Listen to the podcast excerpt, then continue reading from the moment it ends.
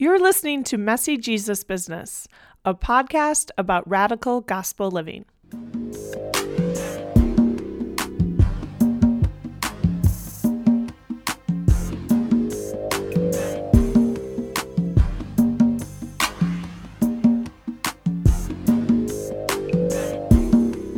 Hi, everyone. I'm Sister Julia Walsh, a writer, spiritual director, and jail minister living in Chicago. Welcome to The Mess. At Messy Jesus Business, we explore how the mess of radical gospel living brings disciples into a life of struggle as we advocate for social justice, live simply, serve others, practice contemplation, and live in community. And now, on to our guest. Sister Tracy Horan is a Sister of Providence of St. Mary of the Woods, Indiana, and Associate Director of Education and Advocacy for the Kino Border Initiative in Nogales, Sonora, and Arizona, where she has lived and worked since 2019. Sister Tracy has ministered with Latinx migrant communities in a variety of contexts for over a decade. She previously worked as a teacher and then as a community organizer and has grappled with the gifts and challenges of intentional community living in a variety of contexts, including with biological family, Catholic worker companions, and vowed Catholic sisters from various backgrounds. This fall, Sister Tracy will celebrate seven years as a religious sister. In this episode of Messy Jesus Business, Sister Tracy and I talk about how she changed from a teenager who was arguing for the existence of a border wall to an activist who wants to tear the border wall down every day. We also talk about what's really happening at the United States Mexico border, what the process and struggles are like for migrants and those who assist them, why we need to end Title 42, and how we must be persistent in our advocacy for immigration reform. Plus, we get into community, how it is made up of dedicated people being present to a common mission no matter how messy the struggle may be. Enjoy. Hi, Sister Tracy. Welcome to Messy Jesus Business. Good morning, Julia. It's so good to be here. Great to be with you. Thanks for coming on the show. I know you're very busy at Kino Border Initiative there in Nogales, and you have a lot on your plate every day as you're working to educate and advocate and companion folks. And um, I'm just excited to to hear your wisdom. Uh, but before we get into that and and into the reality of what it's what's really going on in the on the border, because th- those people like me who are in the north, like all the way up in Chicago and stuff, it's sometimes hard for us to really imagine. So, be, but before before we get into that, I'd like to hear how did you realize you were called to minister at the border as a sister of Providence? That's a great question. I'll try to give the medium range version of that because we could have a whole show talking just about that experience. But, you know, I, it's interesting when I was in high school, I had an experience in my Spanish class when the teacher would use debate to help us practice our Spanish. And the debate at that time, which was more than 15 years ago, was whether we should build a wall at the US Mexico border and I was very vocal because from what I heard from my friends and from the news and you know other people in my life, it was really clear like people who are crossing into the US are breaking the law. And so, you know, we should build a wall so that people don't break the law and and they're criminals, right? And so I was very vocal about that point of view. It's kind of hard to believe now, but yeah, that's that's where I was at that time in my life Okay. And so my teacher was really smart and she said, Well, it's clear that you understand that side of the debate. So what I'm going to ask you to do is research the other side and argue that side. And I was furious because I knew my opinion and I was right. And how dare you ask me to research this view that's not correct? But I was also, you know, a student who was kind of high functioning and like, I'm going to get an A on this project. So I decided to research anyway. And what I found was that I had no idea I had no idea why people were crossing the border. I had never even considered the reasons, the push factors, the individual lives of people that were facing that decision. And so that was the first time that I really started to kind of crack open this awareness in myself. And, you know, years later, here I am, I'm, you know, I'm talking to you from Nogales, Sonora, and I can see the border wall from outside. On, if I go out on the street, it's about a block from our house. And there's nothing that I wouldn't give to just tear that wall down. So that was kind of where it started. And then fast forwarding a bit, when I joined the Sisters of Providence, my first ministry after I left the mother house was as a community organizer, working mostly with migrant communities on things like deportation defense and really trying to separate the local police from ICE so that people weren't getting detained for things like a minor traffic infraction. And after a few years, I, I felt honestly kind of burned out and just the need for a change. And so I started looking and I wasn't really planning to go far from home. Home for you uh, is Indiana? Yeah. So I'm from Indianapolis. Our mother house is in Western Indiana, St. Mary of the Woods. Yeah. So I kind of imagined that I would stay nearby so I could live with other sisters in Providence and, you know, find a way to kind of continue similar work, maybe, but kind of in a different direction. So I wasn't looking to move far away, but I actually around that time, a good friend of mine, uh, Sister Janet Gildea, who's a, a sister of charity, I had lived with her when I graduated college and I was first really discerning, just an inspiring woman and full of joy and lots of energy. She died of cancer that spring that I was discerning this ministry changed. And it was hard because I couldn't make it to El Paso for that funeral. And so what I did to sort of grieve was I went online and I just looked, I Googled her name and like sisters on the border and mm. immigration to just find like articles that she had written. She wrote for uh, various publications and and videos of her. It was like my process. Mm-hmm. But somewhere as I was Googling her name and those descriptive words, I came upon the Kino Border Initiative and I really just stumbled upon it and I happened to notice that they had a job opening for an education coordinator. Uh, my background's in education, and I feel like I did a lot of educating as an organizer as well. And so I kind of looked at it and I thought, well, my sisters are never going to go for this. Like, I would have to move across the country, and you know, I'm not really looking to go so far away. Um, but I, it just caught my attention and so I decided, well, I'm going to, I'm just going to apply and see. I'll put it on my list of things that I present in my discernment to our leadership team or to my mentor. Um, it probably won't happen, but I'll just add it to the list. And so I did add it to the list. And it turned out in my conversations, I learned that our leadership team was also discerning how to respond to the situation at the border. Um, so that was in 2019 with all of the family separation that was happening and the detention of children. And and so when i brought that to them they they felt like it was sort of a response to their discernment as well. Hmm. and um and it turned out that there is a group of sisters uh, missionaries of the eucharist from a mexican community who also work at the kino border initiative. So when i was looking on the website i thought I wonder if they would ever let me live with them.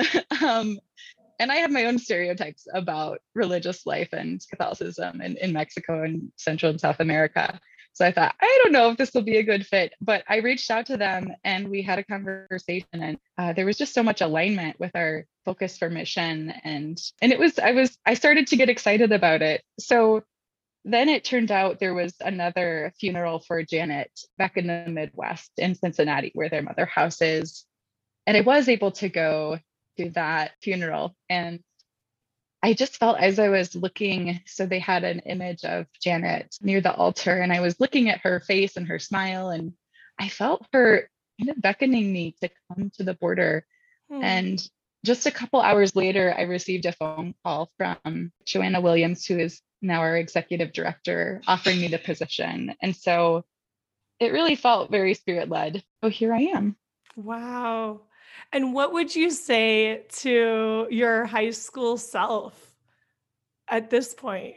You know, that's a good question. I'm not sure there's much that I could say. I think, you know, we're ready to hear things when we're ready. Mm. And I think at that time in my life, there was, you know, there was a lot of like exerting my own ego and feeling like I was the center of the universe, as all high schoolers do. So I don't know there's much that I could say except to look look on myself with compassion. You know, maybe say that, you know, just just try to to stay open. You know, I even think to say you don't know everything, that's not really helpful to a high schooler. but I think I imagine myself more just looking on myself with with love and compassion and mm-hmm. you know there's a, a wise sister from our congregation that says you know what you need to know when you need to know it so there's part of me that thinks there's not much that i could say that it's just really more of a process that i had to to live through and lots of generous people willing to share their stories with me and and accompany me along the way mm, mm. So the people you've met through your ministries, uh, as community organizer and now as educator on the border, they've been your teachers. Definitely. And I think it, it even goes back to so when I graduated college, I taught middle school for a couple of years in El Paso. That was the time when I lived with Sister Janet and a group of sisters of charity and other women who were discerning. And at our school, we had in my classes, I had about a third of my students lived in Juarez, Mexico, and crossed the border every day to come to school. And so we I remember within my first few months, one of my students just disappeared and we didn't know what happened. There was no communication from her family. And then, you know, a week later, maybe we we learned that there had been a bomb in front of her house, that her family was being targeted by organized crime. And so, you know, those moments I had to face this empty chair in my classroom every day and, and realize that this violence was happening and and this family that should be able to seek protection didn't have access to that. So, you know, those experiences really just called me to ask more questions and go deeper and try to understand you know what is happening and why why is it this person who lives so close to the us uh, can't can't access that safety in el paso which is one of the safest cities in the country. Um, yeah. Yeah so what is happening? Can you just lay the landscape for us? Let's what is the reality of life on the border now. What's the truth? I would say the reality is there is just so much uncertainty and unjust decisions that are being made about the options that migrants have right now. So, Nogales is one of four cities that are part of this Title 42 exemption process. So, for those who don't know, Title 42 is a, a federal authority that first the Trump administration used as a, a pretext. So it's designed to give you know the president this special authority in cases like a pandemic for public safety which you know would make sense. The problem is it's been used to quote unquote close the border for the past year which essentially has meant denying asylum seekers access to their rights. So me as a us citizen i can cross back and forth every day if i want to. I can go on hikes in the us i can even bring my dog with me. My dog is Mexican, but because I'm a US citizen, I'm not asked to provide a COVID test or a vaccination, proof of vaccination. At the same time, people who are fleeing persecution can approach a port of entry and say, you know, I I'm here seeking asylum. And they're told, well, you have to go to the Kino Border Initiative and go through this other process. And so it's very frustrating for us because it's been since March of last year that this has been happening. And the narrative is that it's about essential travel. Well, to me, an asylum seeker's right to asylum is much more essential than my right to go take a hike in the mountains. so it's really kind of laughable, but the reality is it's a, it's really serious for a lot of people who are here waiting. And so they show up to us, we put them on a list to get an appointment to get a screening to see if they would if they would be able to enter this process for people who are fit into a category of vulnerability. And so you know there's been a lot of advocacy and the beautiful thing has been uh, the work that migrants have done and other advocates have done to really push on title 42 and just expose how ridiculous it is to say that this is about covid when for most of this time, the US has had many more cases of COVID than Mexico has. So, right now in Nogales, about 40 people are able to be processed per day to access asylum. And so they come to us, then we connect them with our legal partners who do this intake they send the information to an organization that's in communication with the US and then they get a response. So the whole process right now for people who are arriving, we're telling them that the next available appointment is the beginning of November. So that's four months from now. And if you're someone who, you know, I talked to a man who was kidnapped. He had tried to cross the border, and the people who said they would guide him into the desert actually kidnapped him and, and tried to extort him and make him call his family members and ask for money. He then escaped later, but those people are in Mexico. And so he's still in Mexico. And to tell him you have to wait four months to access this process, where you may or may not be able to, to seek asylum and cross into the US, most likely you'll get detained because you're a single adult traveling by yourself. It's really, really hard. So these conversations we're having with migrants every day um, having to tell them, you know, you're here fleeing violence and you're just going to have to figure out what to do for the next four months and whether you think your family can survive during that time. Which you can imagine if if you're in that situation and all you want is for your family to be safe. We have really seen the control of organized crime and the level of, of threats and violence here in nogales has really increased over the past year year and a half to the point where we have seen kidnappings just right outside of attempted kidnappings right outside of our building. We've seen lots of people who who come to us because they are receiving threats in Nogales.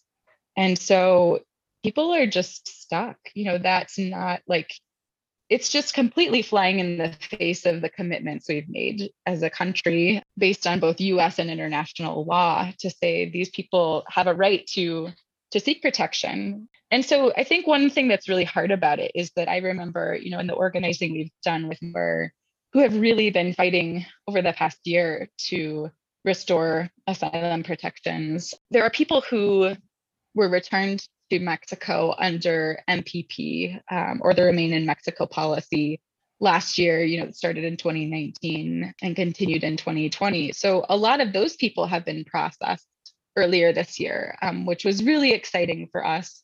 But at the same time, we're seeing the same thing now. It's just in a different form. So people who try to cross through the desert to seek asylum because it's the only way they can access those rights are being sent back to Mexico. You know, some of them do if they if they have the luck of encountering a border patrol agent who hears their fear claim and is willing to channel them to an interview and, and the correct authorities, you know, within the US government that's great, but we're still seeing lots of people who are not getting that access.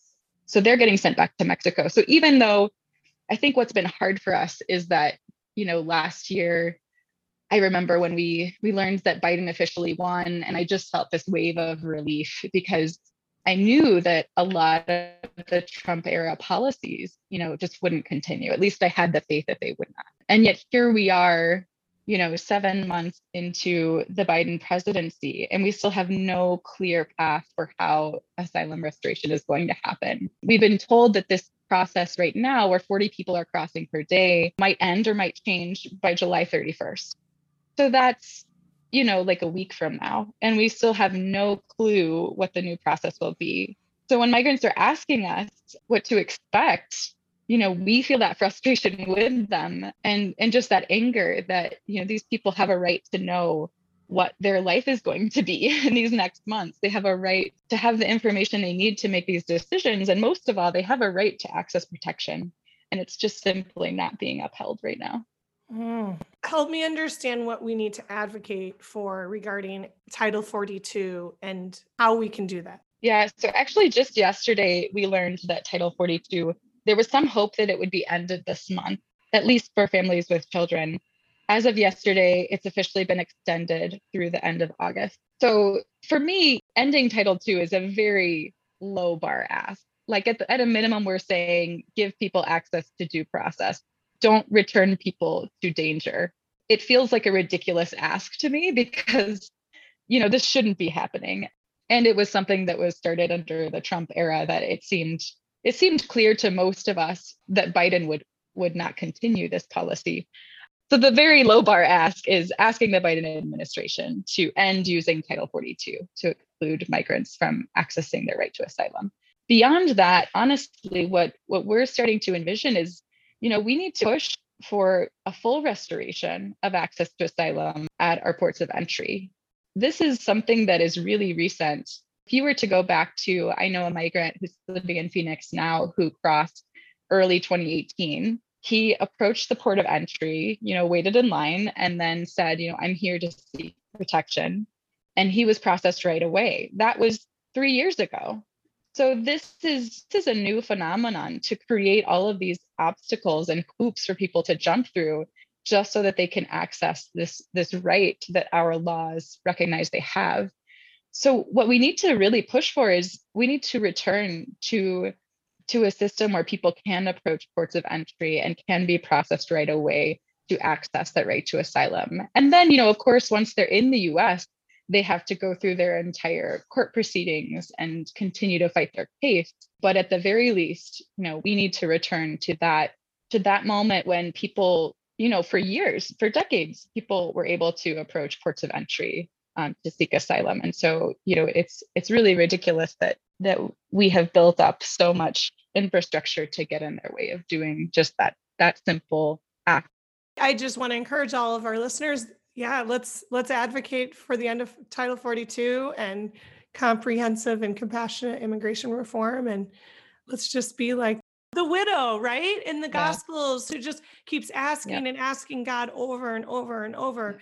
And when it when when the systemic injustice is so large, it can feel so big and heavy. Even to me, who's so far away from it here in Chicago, I'm overwhelmed when I think about the picture of what's needed to to create a system that's actually just and compassionate. I was just going to say, I think what I'm hearing from you is is the importance of constantly bugging our elected officials about this. We can't just like sign one petition once a month, right?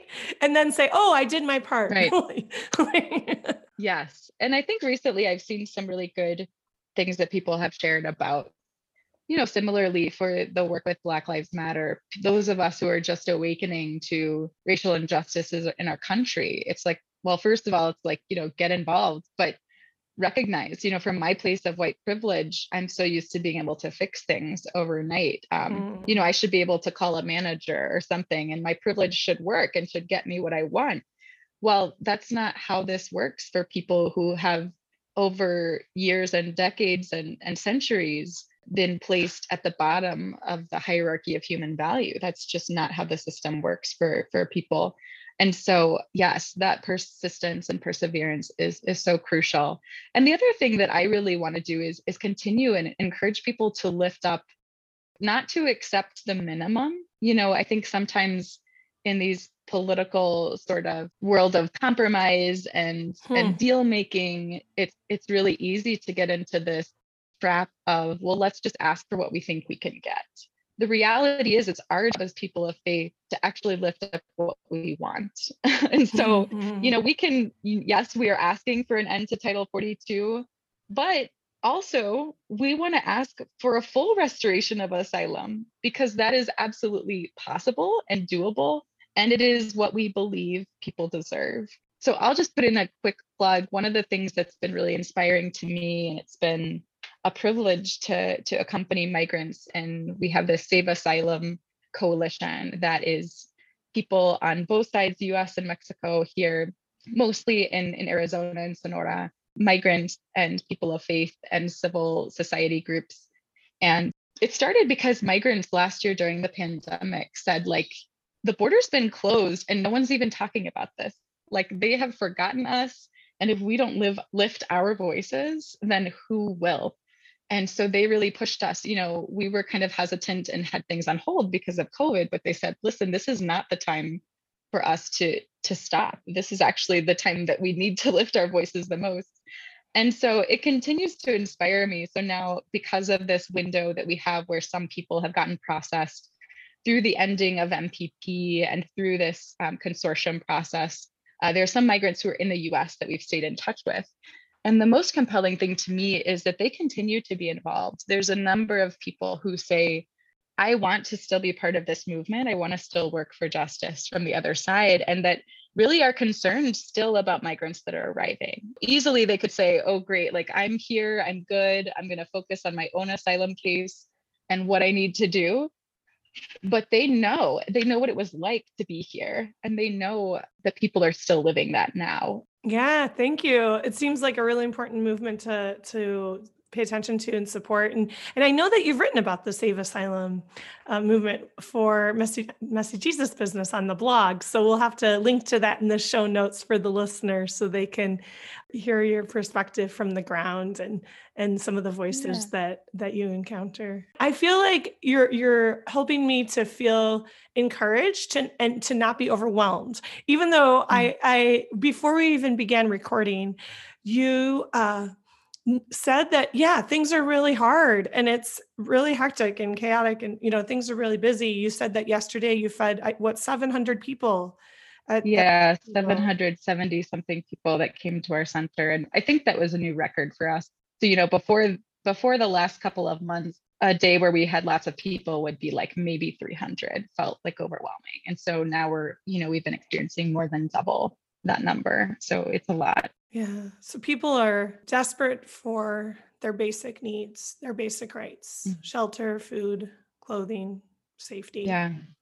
Yeah. Absolutely. And and the other thing is, you know, our government has really set things up for this to happen because right now there's only four places. If you want to seek asylum across the entire border, there's only four places you can go. So of course, you know, whereas before you could approach any port of entry, now you know all of those folks are being funneled into four locations. So of course there's going to be lots more people in in fewer locations rather than you know people being spread out. Yeah.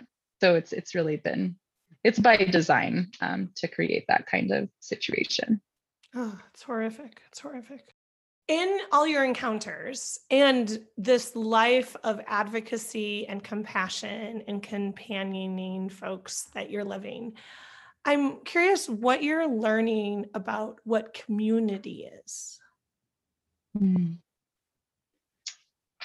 Yeah, I think, you know, there's like layers of community here. I have the sisters I live with, and that's been just a crucial support uh, when we come home and pray together in the evening, and each person can share just kind of debrief the encounters we've had, which a lot of times are really hard. And then there's this broader layer of the Save Asylum work, which I've been really grateful, particularly to kind of organize these these migrant spaces because especially during the pandemic people have been so isolated.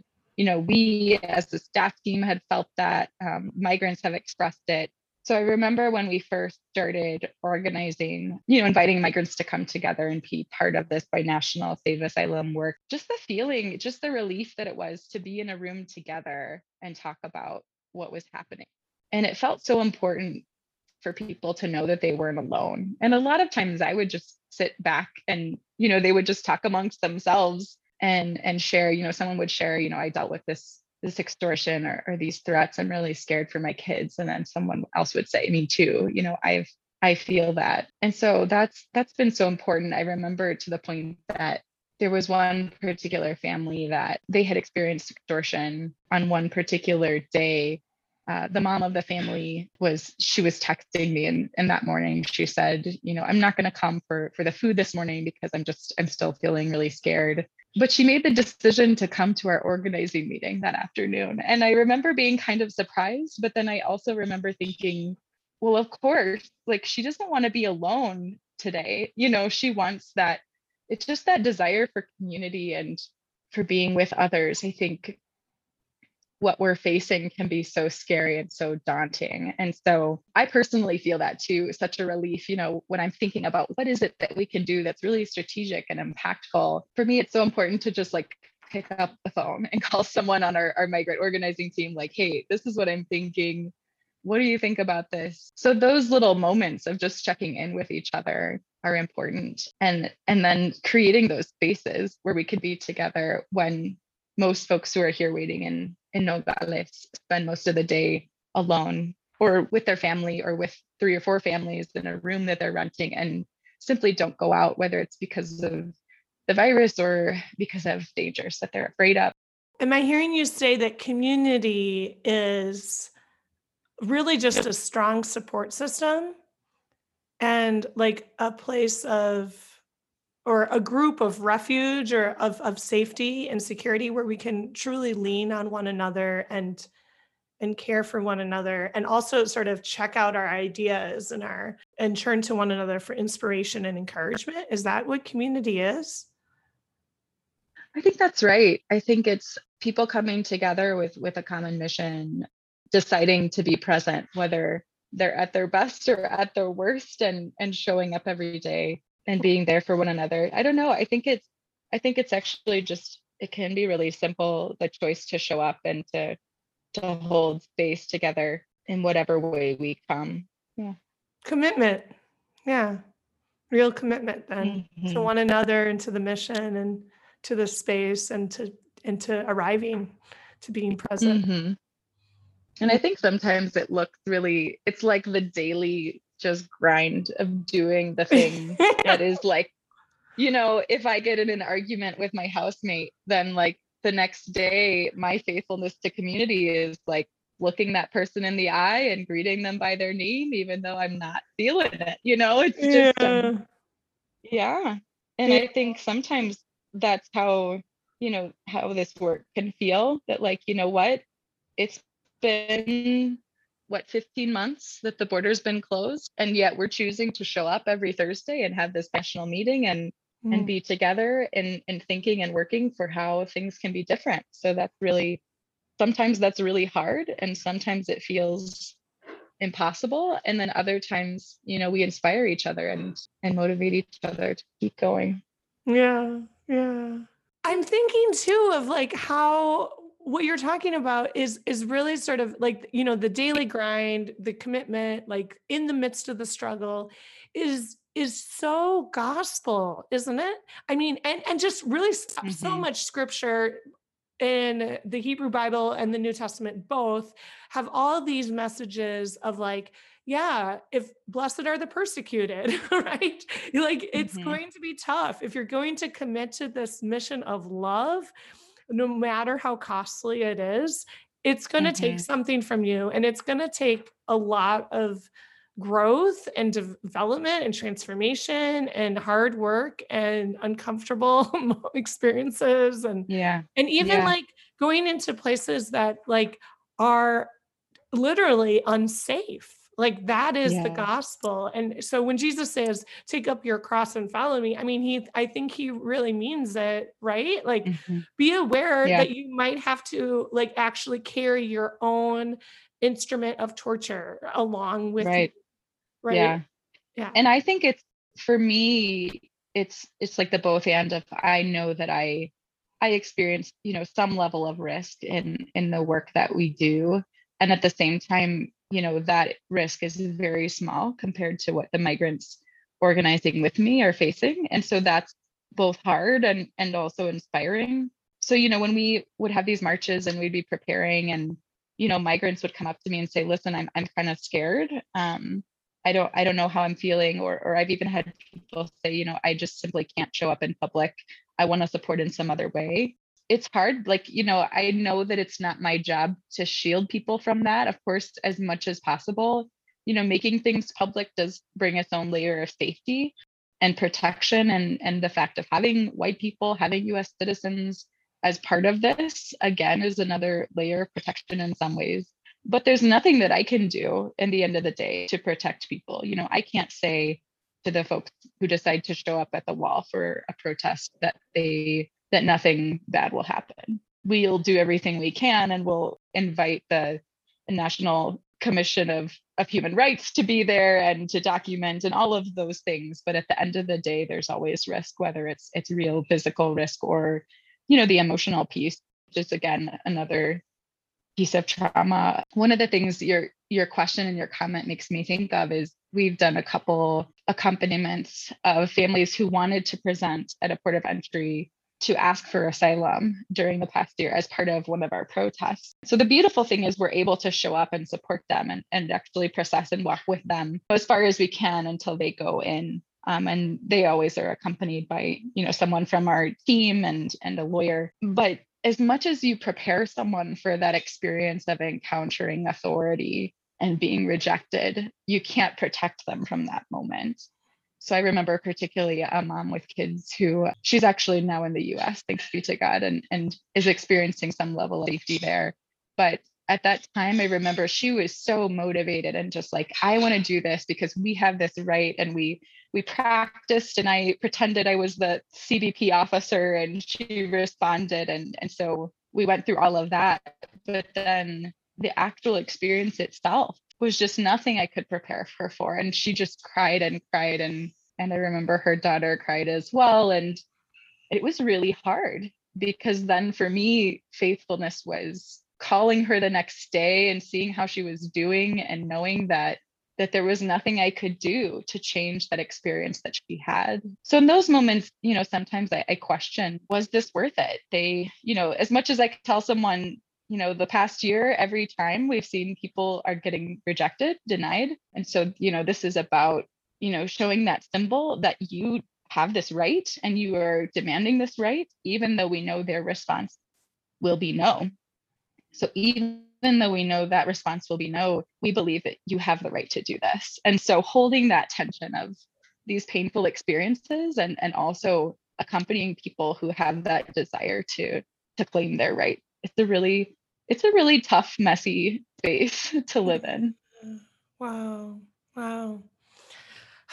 There's there's the struggle of radical discipleship right there, isn't it? Is like the tension, the the paradox, the the places that are, you know, it's just it's not black or white. it's so gray. Yeah.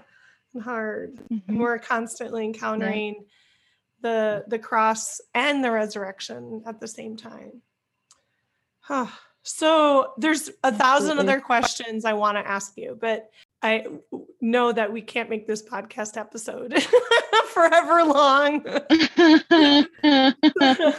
you need to get back into the into the uh into That's the right. work. you have people yeah. to today. So let me just ask a couple more questions. Uh, what what are you learning about discipleship? What is discipleship for you? I think for me right now, I'm learning a lot about what it means to be a disciple in in the messy everyday i've had so much transition over the past five years that that sometimes i notice in myself this tendency to want to to run or change or move or you know start to look at other job openings or, or whatever it might be sometimes that's real and, and it's about discernment right um, but but other times it just means there's something else going on here that I need to go a little bit deeper. And so there's there's the internal work in addition to sort of the the external chaos. And so I think for me right now, discipleship is really being faithful to the internal work because the external need is is very clear and it's very present. And so there's definitely a temptation to to escape into that to avoid dealing with sort of the secondary trauma and and the frustration and the disappointments of this administration um, in the past seven months. So being faithful to that internal work, not not turning away, taking those moments to go go up the mountain to to find the seashore or whatever it might be, and knowing that that is important too. You know, when you see a line of of 100 people, it's really easy to say, well, you know, I should just be working more hours or I should just be, I don't need to sleep as much. I, you know, we can, we can be organizing around the clock here. But I know that that's not, that that's not of God. And I know that that's not the, the real discipleship that without that, that groundedness, the rest is, isn't possible. And, and it doesn't, it doesn't flow from the same grounded place. Mm-hmm. So, in the midst of the action, being really committed to contemplation and and your prayer life. Absolutely. Yeah. Yes, definitely. And having working for a a type of balance, although it's never completely balanced. Yeah. Like at least, right. right? Yeah. Working with that tension, right? Being aware mm-hmm. of that tension, calling myself back when I know I'm kind of straying from those those spiritual needs and it's hard too living in this, sort of intercultural inter congregational life because the sisters I live with, I love them and we have lots in common, but there isn't the same awareness of of self-care, of of stewarding, you know, the internal life when there is so much external need. And so I have to find, you know, honor what it is that I need and and be okay with not being on the same page all the time with other people and who have different expectations which is hard. There's there's a lot there. There's a lot of ego in that. There's a lot of fear of disappointing people mixed up in that. But again it goes back to that that faithfulness to the the internal life and and being okay and accepting of myself so that i can extend that same uh, acceptance to others Mm, that's a beautiful encouragement. Thank you so much. So, Sister Tracy, mm. what is messy about all this? We've explored it some, but how how would mm. you like what do you want to really highlight and underline when it comes to to the messiness of radical discipleship on the border as a sister of Providence? I think one thing that's that's a constant messiness for me is figuring out what my role is as a white woman from the US living here in Mexico and ministering alongside migrants. That is a constant question for me. And I think with those of us who are white, it is it's a lifelong commitment to discern that it's something that won't go away because white supremacy is so prevalent and we have a lot of work to do. And so, you know, asking myself, you know, what's my motivation going into this conversation or this meeting? How, what's the work that I'm doing to centering, to center people of color, people um, whose stories are different from mine, the migrants who are doing this work?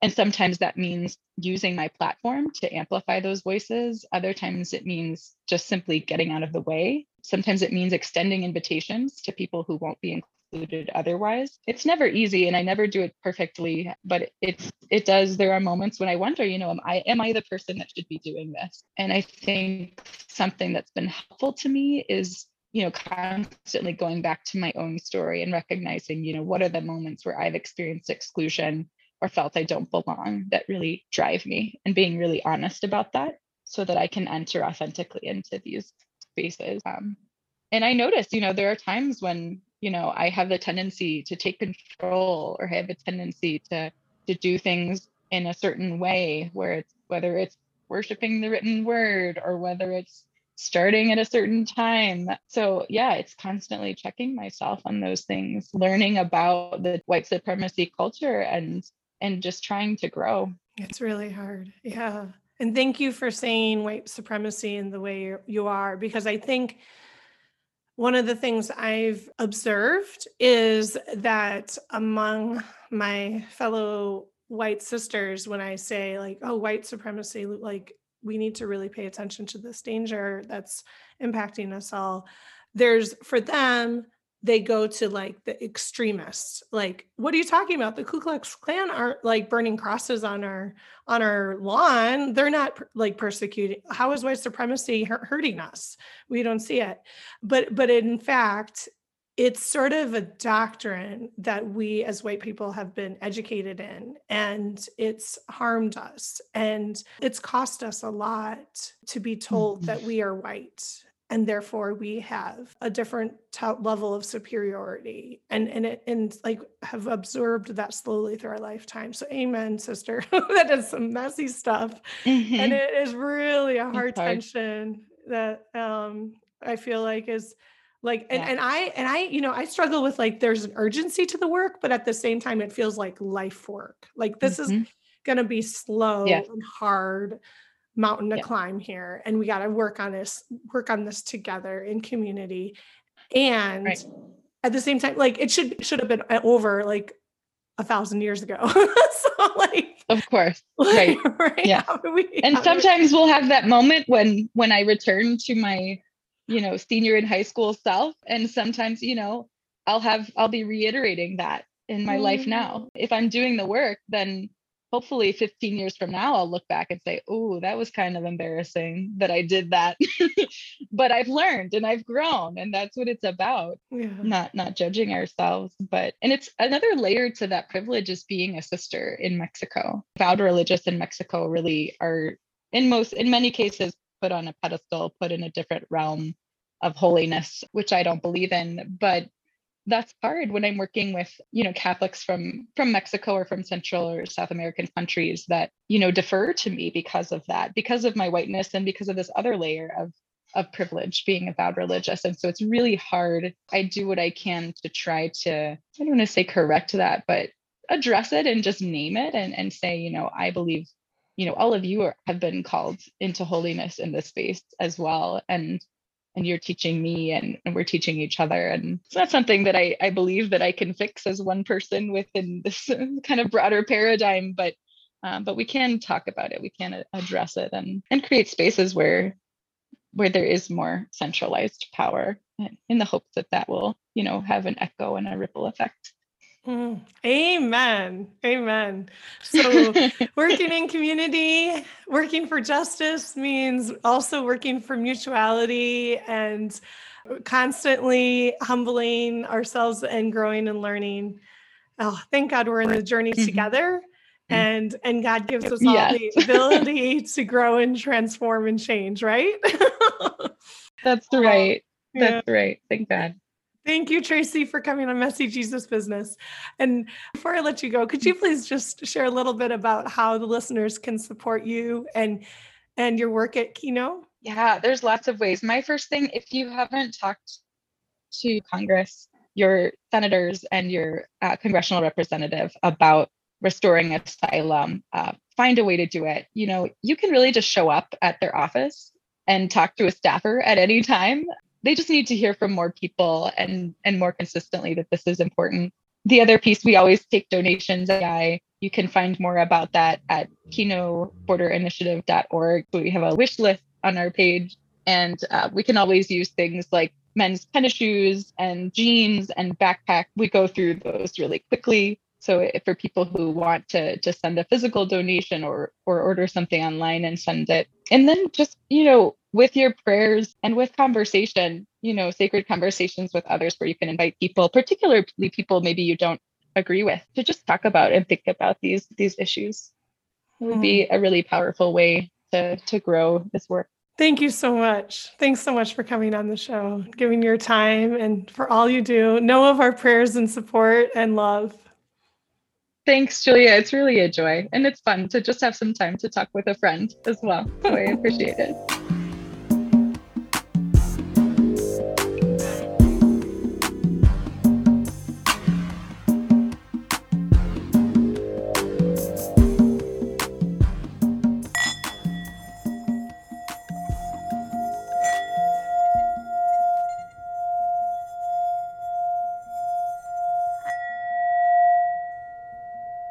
I invite you to join me in this contemplative moment. Whereas Sister Tracy and I discussed the importance of being persistent in our advocacy for justice and compassionate immigration reform, I am going to offer for you the parable of the persistent widow, which is found in the Gospel of Luke. I invite you to close your eyes and breathe deeply as you listen and pray. Notice if the Spirit wants you to pay special attention to a particular word or message today. A reading from the Gospel of Luke, chapter 18, verses 1 through 8. Then he told them a parable about the necessity for them to pray always without becoming weary. He said, there was a judge in a certain town who neither feared God nor respected any human being. And a widow in that town used to come to him and say, Render a just decision for me against my adversary. For a long time, the judge was unwilling, but eventually he thought, While it is true that I neither fear God nor respect any human being, because this widow keeps bothering me, I shall deliver a just decision for her, lest she finally come and strike me. The Lord said, Pay attention to what the dishonest judge says. Will not God then secure the rights of his chosen ones who call out to him day and night? Will he be slow to answer them? I tell you, He will see to it that justice is done for them speedily. But when the Son of Man comes, will he find faith on earth?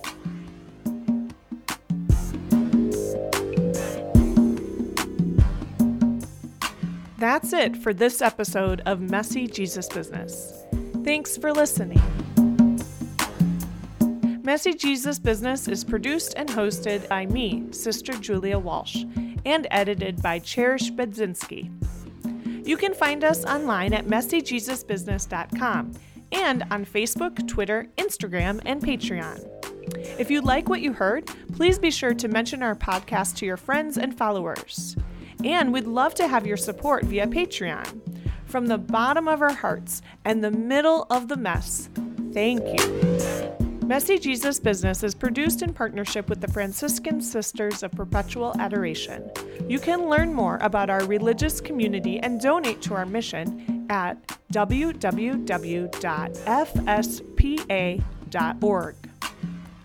I'm Sister Julia Walsh, and I'll catch up with you next time. Until then, peace and all good.